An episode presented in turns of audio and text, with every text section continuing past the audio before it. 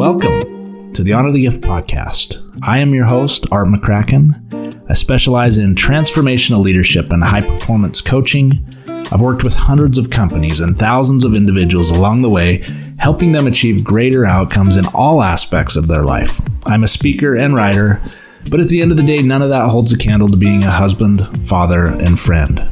I believe the greatest gift in our mortal existence is the gift of choice. How we honor that gift will shape the eternities.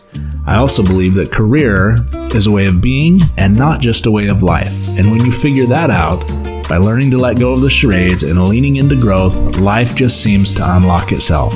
I know this because I've lived it. Quite simply, my calling is people experience living true. Thank you for being here. Thank you for making the commitment to lean into growth. I honor your journey. Now, let's do this.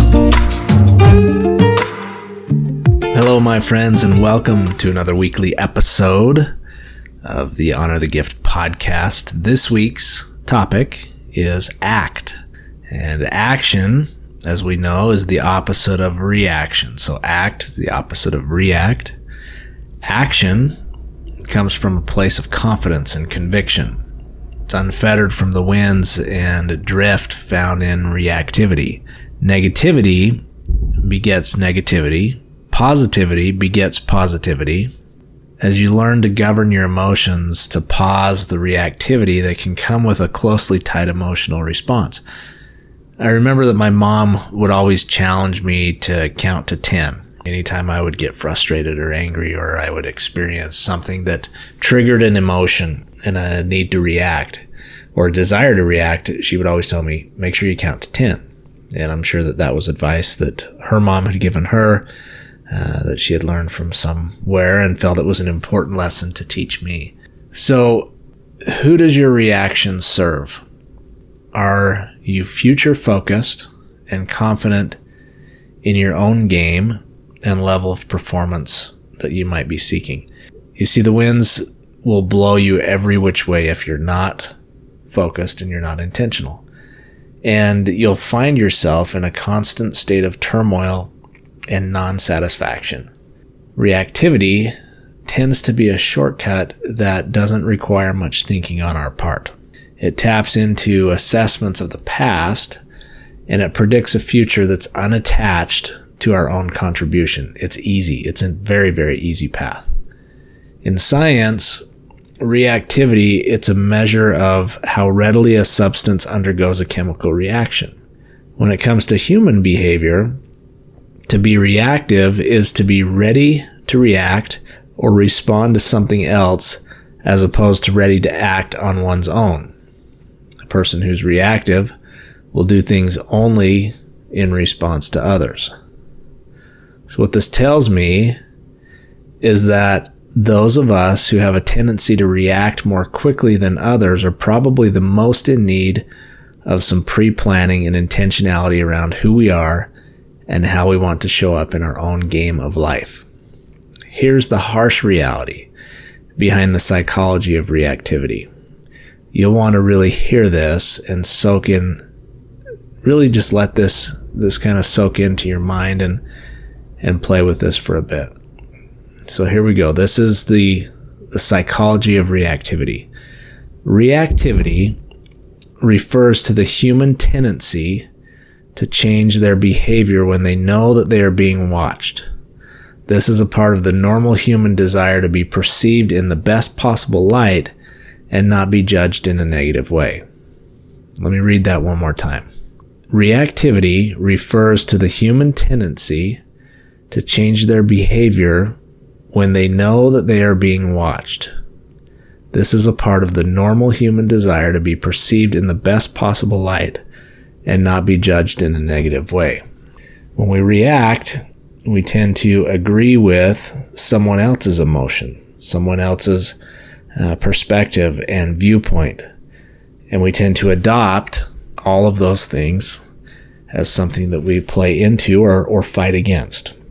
So be intentional and practice the pause as we've talked about before. Are you fully aware of your emotional response and triggers? When we have a tendency for reaction, we're typically the target for easy manipulation. Your best requires a high level of consistency and commitment to your standards and way of being. Are you front-loading? What do I mean by that? Specifically, how are you preparing for those times when your emotional response paired with a reaction might set you back in your journey forward? Hello, friends. Thank you for tuning in. Hope you're enjoying this week's episode. If growth, personal growth and development is your thing, and you're here learning and leaning into growth, glad you're here, glad you're part of the community. If you want more of this, make sure and hit subscribe in this podcast platform or any of your favorite podcast platforms. Search for Honor the Gift podcast and make sure and subscribe so that it shows up each week with new updates, new conversations, new learning, new ideas and concepts, again, to help us all in this journey we call growth and how we make it through life and the way that we show up for others. Also, if you are looking for more information, deeper dives into some of these conversations, and just an update to stay in the loop, you can always go to choiceisthegift.com and click on subscribe, where you'll be in the loop on things that are upcoming and more updates on this podcast. Again, thank you for being here. Now let's get back to the episode. So front loading is deciding beforehand, if this, then that. If I'm presented with a situation that typically causes a reaction or triggers something emotional inside me that I tend to react to or act out on that information or that external stimulus, am I going to prepare myself for that specific event? Am I going to think about it ahead of time and plan for what I want my reaction to be? So this requires a high level of self-awareness and a commitment to creating a different outcome. I recently had the chance to sit down with my daughter, Kinsley. We weren't on the same page, definitely had alternate and diverse perspectives of what was and each other's way of being.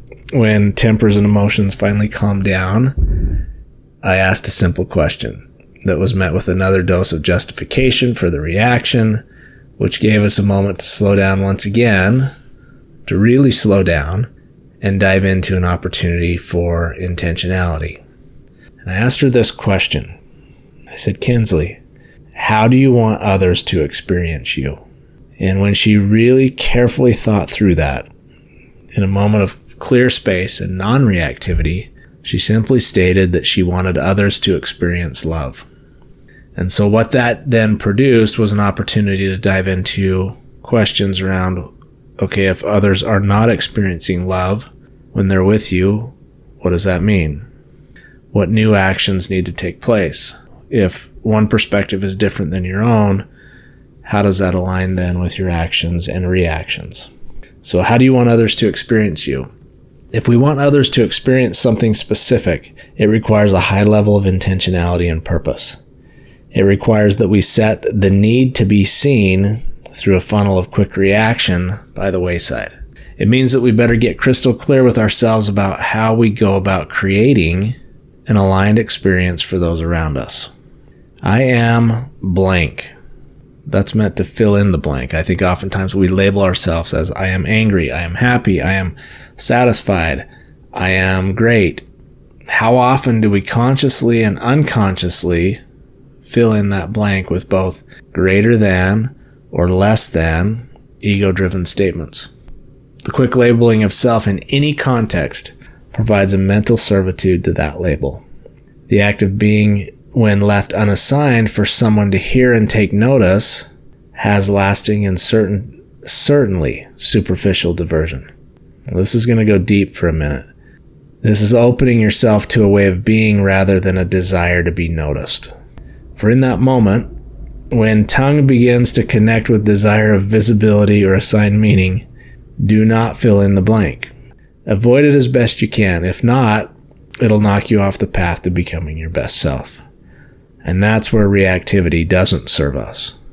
The better approach and statement of self comes in the form of a question instead of a statement. The question is, am I, rather than I am. Am I, fill in the blank. Am I willing to assess without public notice or collusion to justify one's being? Am I willing to become without reward and validation from others? Am I willing to divorce myself of ego and define myself by actions more closely aligned with what I want others to experience? Am I willing to live true? These are the tough questions of self-awareness, and they can be a weapon against the reactivity of a stagnant existence. For each of us, it's time to act. It is time to be creative in our design and clear in our objectives. It's time to take bold action around those things that we are intentional about. We should have multiple times throughout the day that we've either set a reminder or we've left a note someplace or we've got some method of communicating to the front of our mind those things that we want to be intentional about. And oftentimes the things that we should be intentional about are what we want others to experience through our actions. So act, don't react. Remember that growth is always a choice. Until next week, my friends, make it a great one. And remember to always honor the gift.